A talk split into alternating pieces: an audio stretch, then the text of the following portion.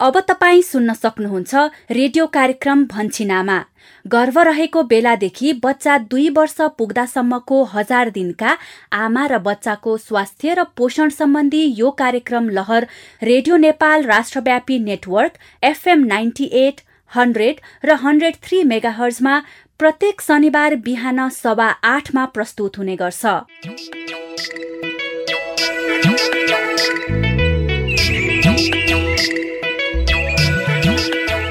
नमस्कार। रेडियो कार्यक्रम लहर भन्छिन आमाको नयाँ एक सय बहत्तरौं भागमा स्वागत गर्छु म यशोदा।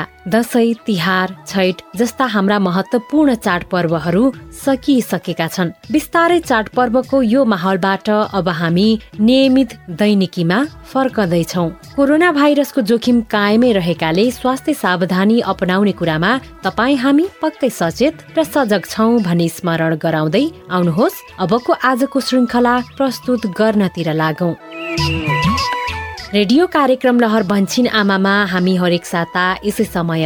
हजार दिने आमा र बच्चाको स्वास्थ्य र पोषणका विषयवस्तुहरू समेट्छौ यिनै विषयमा तपाईँ हाम्रै बस्ती र समुदायका कथा सुन्छौ। साथमा तपाईँकै अनुभवहरूलाई समेट्छौ रेडियो कार्यक्रम लहर भन्छिन आमामा आज हामी बच्चाको खानपानको सवालमा छलफल गर्दैछौ। यसभित्र छ महिना उमेर पूरा हुने बित्तिकै बच्चालाई खुवाउने खानामा अन्डा मासु लगायतका पशुजन्य खानेकुरा समावेश गर्दा हुने फाइदा केन्द्रित मूलपानी गाउँको नाटक श्रृङ्खला। जाउलो हुन्छ नि? हजुर।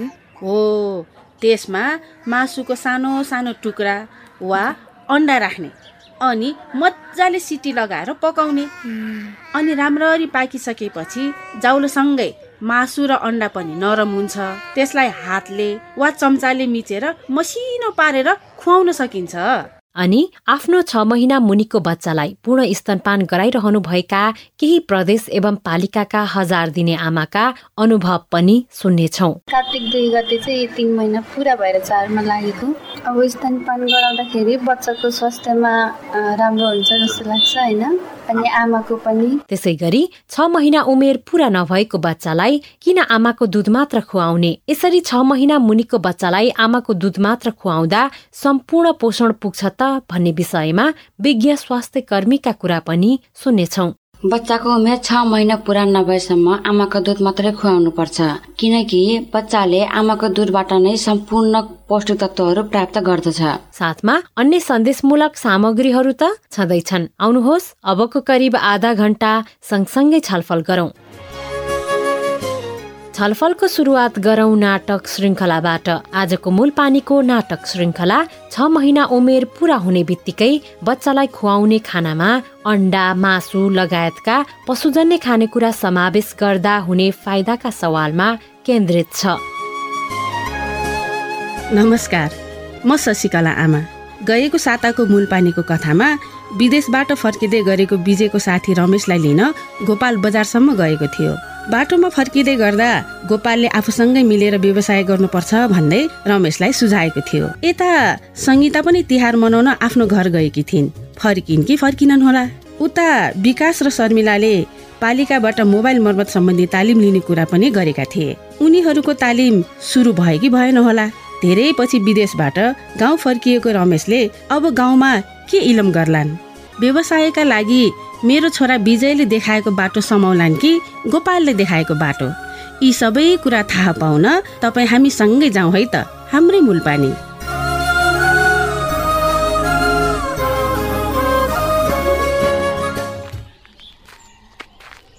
आमा शशिकला आमा। को हो? नमस्कार है नमस्कार। ओहो रमेश बाबु नमस्ते नमस्ते। होइन कहिले आउनुभयो विदेशबाट? विजयले त कुरा गर्दै थियो। हिजै आएको आमा। अनि विजय खोइ त? विजय भित्रै छ। एकैछिन है म बोलाउँछु विजयलाई। विजय ए विजय यहाँ बाहिर आइज त बाबु। तँलाई भेट्न को आउनु भएको छ? ओहो रमेश आइपुगिस् त। आइपुगे त। अनि के छ नि हालखबर तेरो ठिक छ साथी। गाउँ गएर कहिले तँलाई भेटौँ जस्तो भएको थियो। अनि के हो? तँ त पुरै चेन्ज भइसस् नि त साथी। अँ आफूले चाहिँ कसले भनिदियोस् नि? ल ल यता आएर बस। बसेरै गफ गरौँला। खासमा त मात्र होइन विजय। मूल पानी पनि पुरै चेन्ज भएछ है। हो नि त त अझै पुरा गाउँ घुमेकै छैनस्।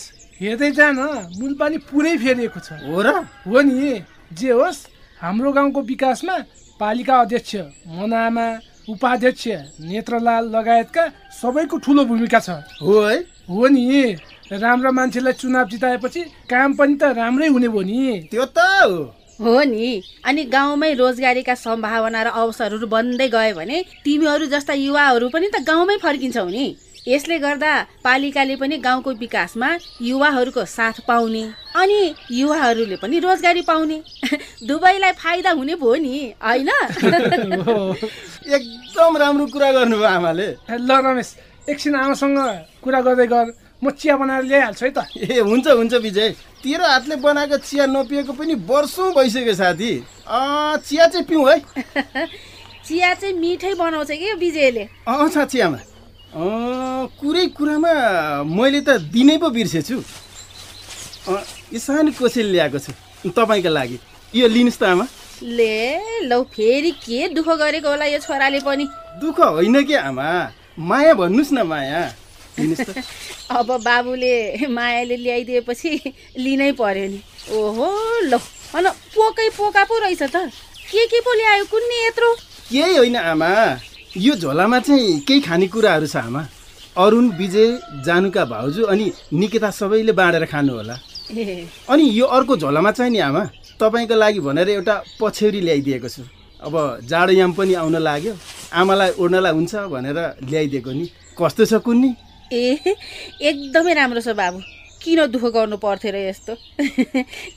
तैपनि ल धन्यवाद छ है बाबुलाई। ल है तत्त त चिया चिया पिउँदै गफ गरौँ। ल लिनुहोस् त आमा त्यो चिया। खैले ल। ल रमेश यो चिया लि त। खै ल। अनि विजय अरुण जानुका भाउजू निकिता खोइ त? जानुका आज डेरीमा बसेकी छिन्। छोरी त सुतेकी होली होइन आमा? हो निकिता भित्र सुतेकी छिन्। अनि अरुण चाहिँ आज मिटिङ छ भनेर अघि नै पालिका निस्किसक्यो। अँ म पनि तरकारी बारीमा व्यस्त थिएँ। चिया पिउँ कि भनेर घर आएको? तसँग पनि भेट भयो। ओहो साँच्ची तरकारी बारी पनि कतिखेर हेरौँ हेरौँ जस्तो भएको थियो मलाई। जाउँ न त विजय। बाँकी गफ उतै गरौँला हुन्न? ल ल पहिला चिया त सक्न। कति अत्याउँछ क्या यो पनि? पहिला चिया त सक। ल सक्यो चिया पनि। जाउँ है। ल आमा अहिलेलाई जान्छु है। नमस्कार आमा। अब यतै छु भेटघाट त भइहाल्छ नि। ल ल बाबु। आउँदै गर है। हस् आमा। ल जाउँ विजय डेरीमा पनि लगेर जा है रमेश बाबुलाई। हुन्छ आमा हुन्छ। हस् त आमा अहिले गयो है त। ल बाबु ल आउँदै गर है। हस् आमा हस्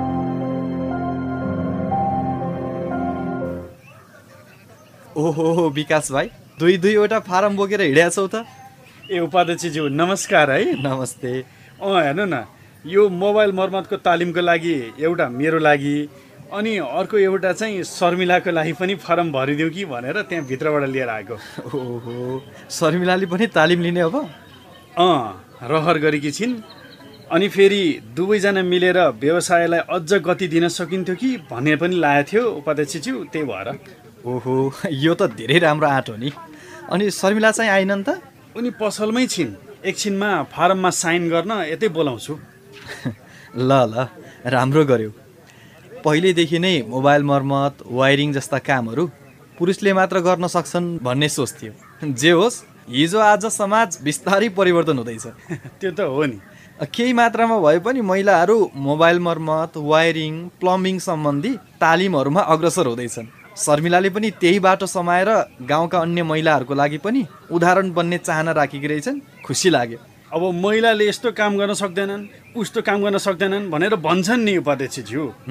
खासमा मलाई चाहिँ महिलाले नसकेको भन्दा पनि अवसर नपाएको जस्तो लाग्छ। त्यही त। किन नसक्नु? टेक्निक सिकेर गर्ने काम त हो नि। सिकेपछि जसले जे काम पनि गर्न सकिहाल्छ नि। होइन त उपाध्यक्षज्यू? हो हो। ठिक भन्यो। दुवैजना मिलेर समझदारीमा जे पनि गर्न सकिन्छ नि। त्यही त। त्यो तिमीहरूले बिस्तारै प्रमाणित गर्दै पनि आएका छौ है विकास। हिजो आज मूल पानीमा तिमीहरू दम्पतिको त धेरैले प्रशंसा गर्छन् है विकास भाइ। हो र उपाध्यक्षज्यू एकदम खुसी लाग्यो। यो पनि भयो। यो ल फारम पनि भरिसक्यो। अब शर्मिलालाई बोलाएर साइन गराएर बुझाउँछु है। हुन्छ हुन्छ। बोलाउ बोलाउ।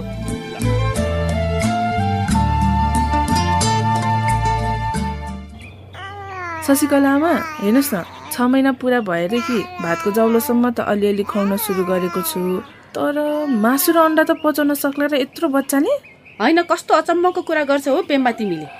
मासु र अन्डा नखुवाएसम्म भातले मात्र बच्चालाई चाहिने पोषण पुग्छ त नि? खोयामा? हाम्रोतिर त बच्चालाई पेट दुख्छ पच्दैन भनेर खुवाउन मान्दैन। अब मासु र अन्डा मिलाएर खान जानेन भने हामी ठुलै मान्छेको त पेट दुख्छ। अनि बच्चाको दुख्दैन त? त्यसो भए अब कसरी खुवाउने त आमा? ल ध्यान दिएर सुन यता। जाउलो हुन्छ नि। हजुर। हो त्यसमा मासुको सानो सानो टुक्रा वा अन्डा राख्ने अनि मजाले सिटी लगाएर पकाउने। अनि राम्ररी पाकिसकेपछि जाउलोसँगै मासु र अन्डा पनि नरम हुन्छ।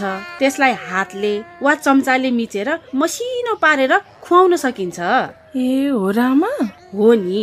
अनि जाउलो पकाउँदा के के राखेर पकाउने गरेकी छेउ त? त्यसमा त साग अलि थोरै दाल कहिले काहीँ गाजरको सानो सानो टुक्रा अनि कहिले स्याउको टुक्राहरू यस्तै यस्तै राख्ने गरेको छु आमा। एकदमै राम्रो। अब यी सबै कुरा राख्दा अघि मैले भनेको जस्तै मासु र अन्डा राखेर खुवाउन पनि नबिर्सनु है। हुन्छ आमा। अनि छ महिना पुरा भएको बच्चालाई यसरी सबै पोषण मिलाएर खुवायो भने मात्र बच्चाको शारीरिक र मानसिक वृद्धि विकास राम्रोसँग हुन्छ। समयमै बोली फुट्छ बच्चा चलाक अनि बौद्धिक हुन्छ। अनि बच्चाको रोगसँग लड्ने क्षमताको पनि राम्रोसँग विकास हुन्छ। बुझ्यौ नि? बुझेँ आमा। आमा अनि अन्डा र मासु नै किन खुवाउनु पर्ने होला है? एकदमै राम्रो जिज्ञासा गर्यौ पेम्बा तिमीले।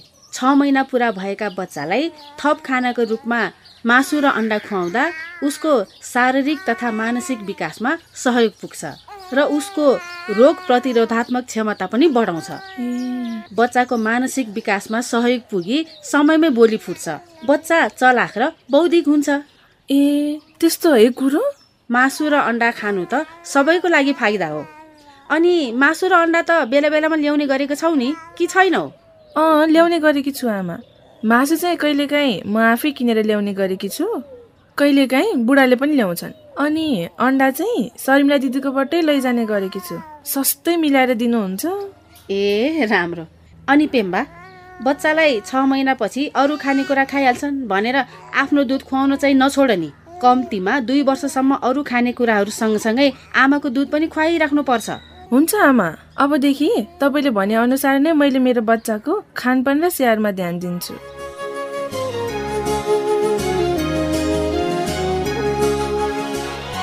पेम्बालाई आज आफूले जाने बुझेका दुई चार कुरा सिकाउन पाउँदा असाध्यै खुसी लाग्यो। मूलपानीवासीको भलाइमा सधैँ यसरी नै लागिरहन पाऊँ। यही नै हो मेरो चाहना पनि। बिजेको साथी रमेश पनि गाउँ आए। यता मोबाइल मर्मत तालिम लिन हौसिएका विकास र शर्मिलाले आज पालिकामा फारम भरे। अब पालिकाले तालिम लिन भने चाहिँ कहिले बोलाउने होला? यता सृजनाको स्वास्थ्य अवस्था कस्तो छ भन्ने बारेमा आज केही कुरा थाहा भएन। अनि सङ्गीता मूलपानी फर्किन् कि फर्किनन् भन्ने बारेमा पनि आज थाहा हुन सकेन। यी तमाम प्रश्नको जवाफ सहितको मूलपानीको कथा लिएर आगामी अङ्कमा फेरि आउनेछौँ। तबसम्मका लागि म शशिकला आमा बिदा हुन्छु। नमस्ते। यस बेला हामी रेडियो कार्यक्रम भन्छिन आमा सुनिरहेका छौँ। भन्छिन आमा परिवारकै स्वास्थ्यका लागि।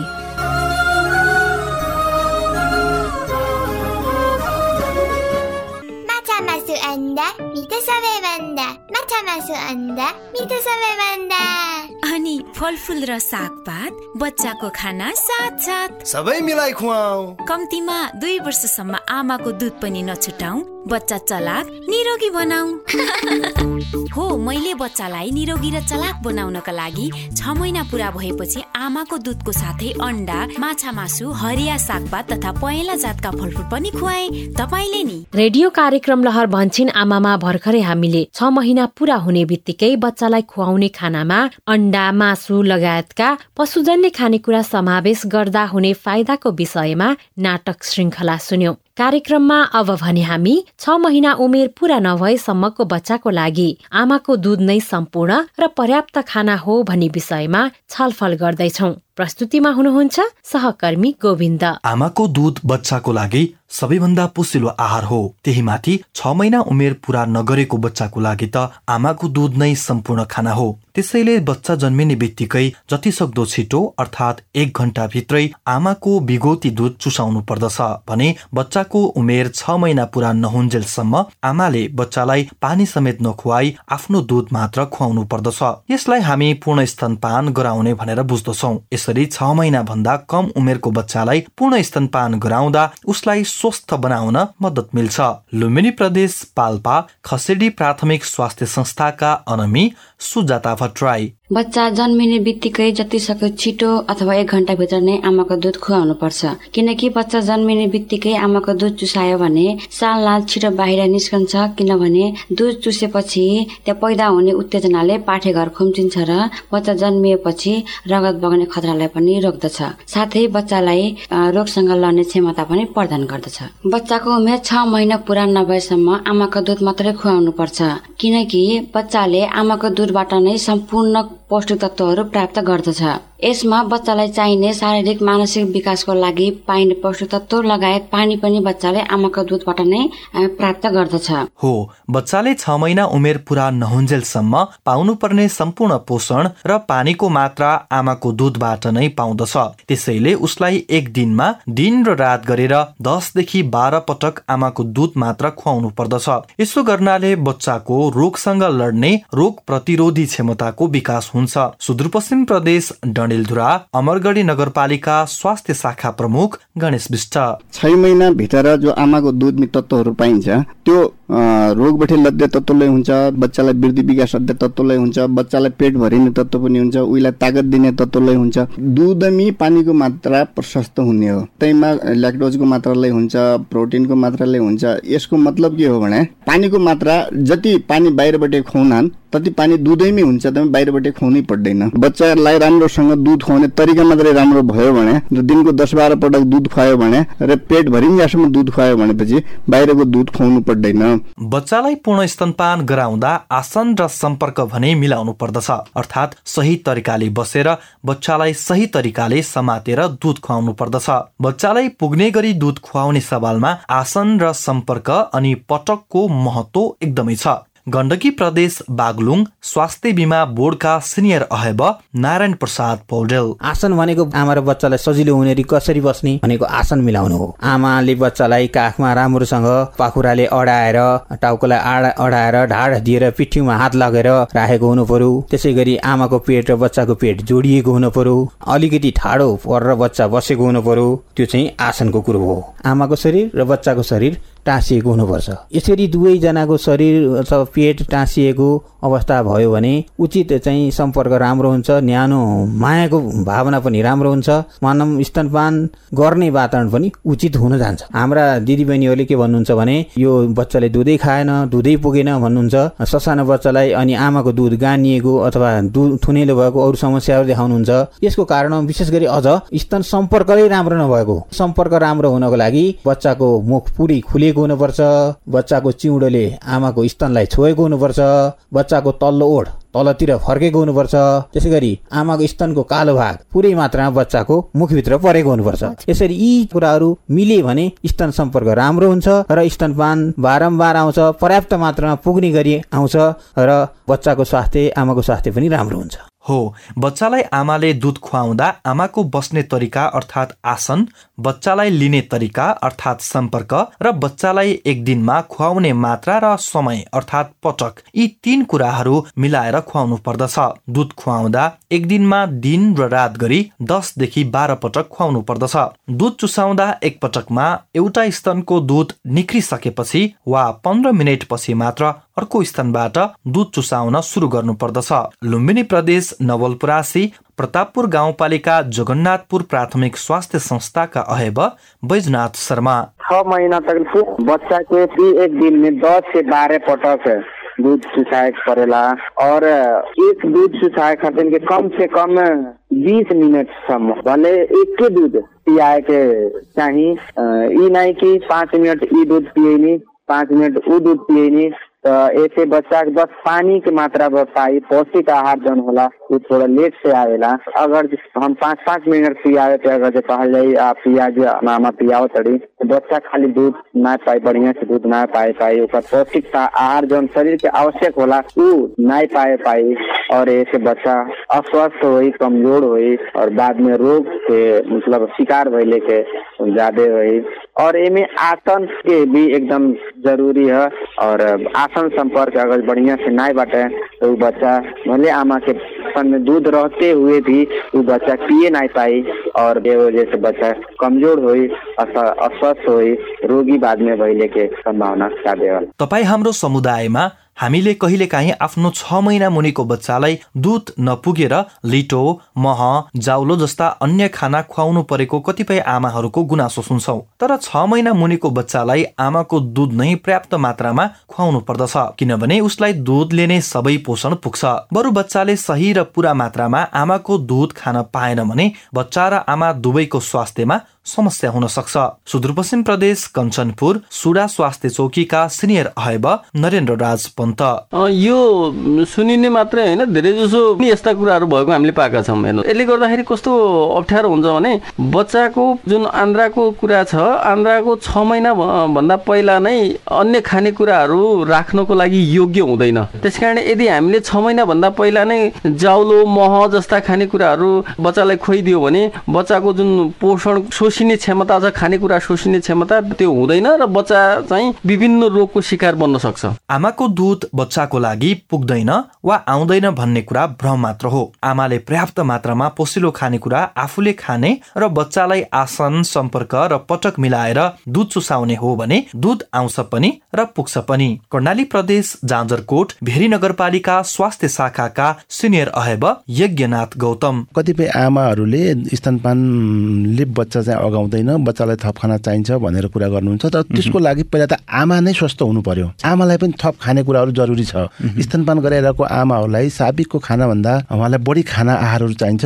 जब आमाले नै आफू नै स्वस्थ हुनुहुन्छ सम्पूर्ण पोषक तत्त्वले भरिपूर्ण हुनुहुन्छ भने आफ्नो बच्चालाई पूर्ण रूपमा चाहिँ स्तनपान गराउन सक्नुहुन्छ।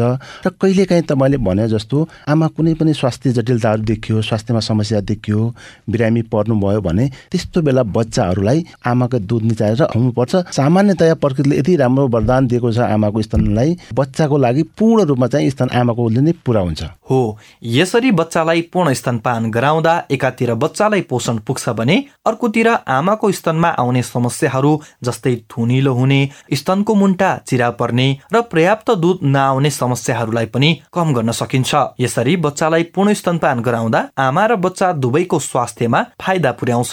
लुम्बिनी प्रदेश बाँके नेपालगञ्ज उपमहानगरपालिका वडा नंबर तेईस शहरी स्वास्थ्य केंद्र इंचार्ज जितेंद्र सिंह। सही आसन जो है आसन में बैठ के और उसके बाद में छह महीना तक के महतारी के दूध चुसावे के चाहिए। उसे जो है मतलब बच्चे के वृद्धि विकास उसके बाद में जो है, बच्चे के रोग लागे मतलब दर जो है, कमी होते है। बच्चा जल्दी चलत भी है।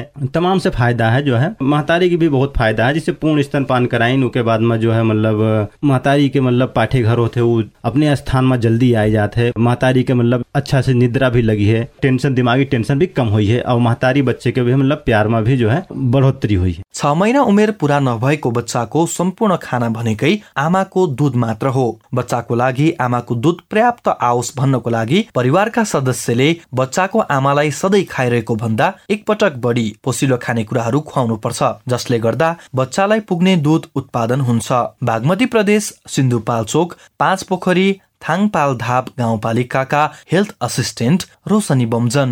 आमाले भनेको विशेष गरेर पौष्टिक आहार आमाले नै खाएन भने बच्चाले पर्याप्त मात्रामा दुध आउन सकिँदैन। त्यो हरेक बार खानाचार मिलाएर चाहिँ खानु पर्यो। बच्चाले दुध आउन त आमाले खानु पर्यो नि फर्स्टमा त। सधैँ एकै नाचको खानेकुरा खाएर नि हुँदैन। मिलाएर खायो भने मजाले दुध आउँछ।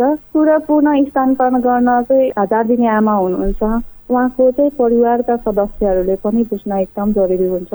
विशेष गरेर बाहिर कामको लोड भाडमा चाहिँ अलिक कम गराएर हुन्छ कि उहाँलाई चाहिँ घरमै बरु उहाँले सकेको कामहरू घरमै गराउने त्यसो गर्नु गर्नुभयो भने चाहिँ पुनः स्तनपानको लागि चाहिँ परिवारले पनि सहयोग गर्नुहुन्छ। उहाँका सासू ससुर घरका सदस्यहरूलाई चाहिँ पुनः स्तनपानको बारेमा राम्ररी बुझाउन सक्यो भने के हदसम्म उहाँहरूले पनि सहयोग गर्नुहुन्छ। छ महिना मुनिको बच्चाको लागि आमाको दुधको महत्वको बारेमा यो चर्चा गरिसकेपछि अब भने पूर्ण स्तनपानको महत्वको बारेमा प्रदेश एक संखुवा सभा र लुम्बिनी प्रदेश रूपन्देहीका केही हजार दिने आमाका अनुभव सुनौ। मेरो नाम एलिसा तामाङ। मेरो घर खातबारी तिन माने भन्छन् कार्तिक दुई गते चाहिँ तिन महिना पुरा भएर चारमा लागेको।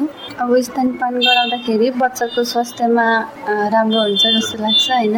अनि आमाको पनि मैले चाहिँ अहिलेसम्म खुवाएको छैन। छ महिनासम्म चाहिँ स्तनपान नै गराउँछु म चाहिँ।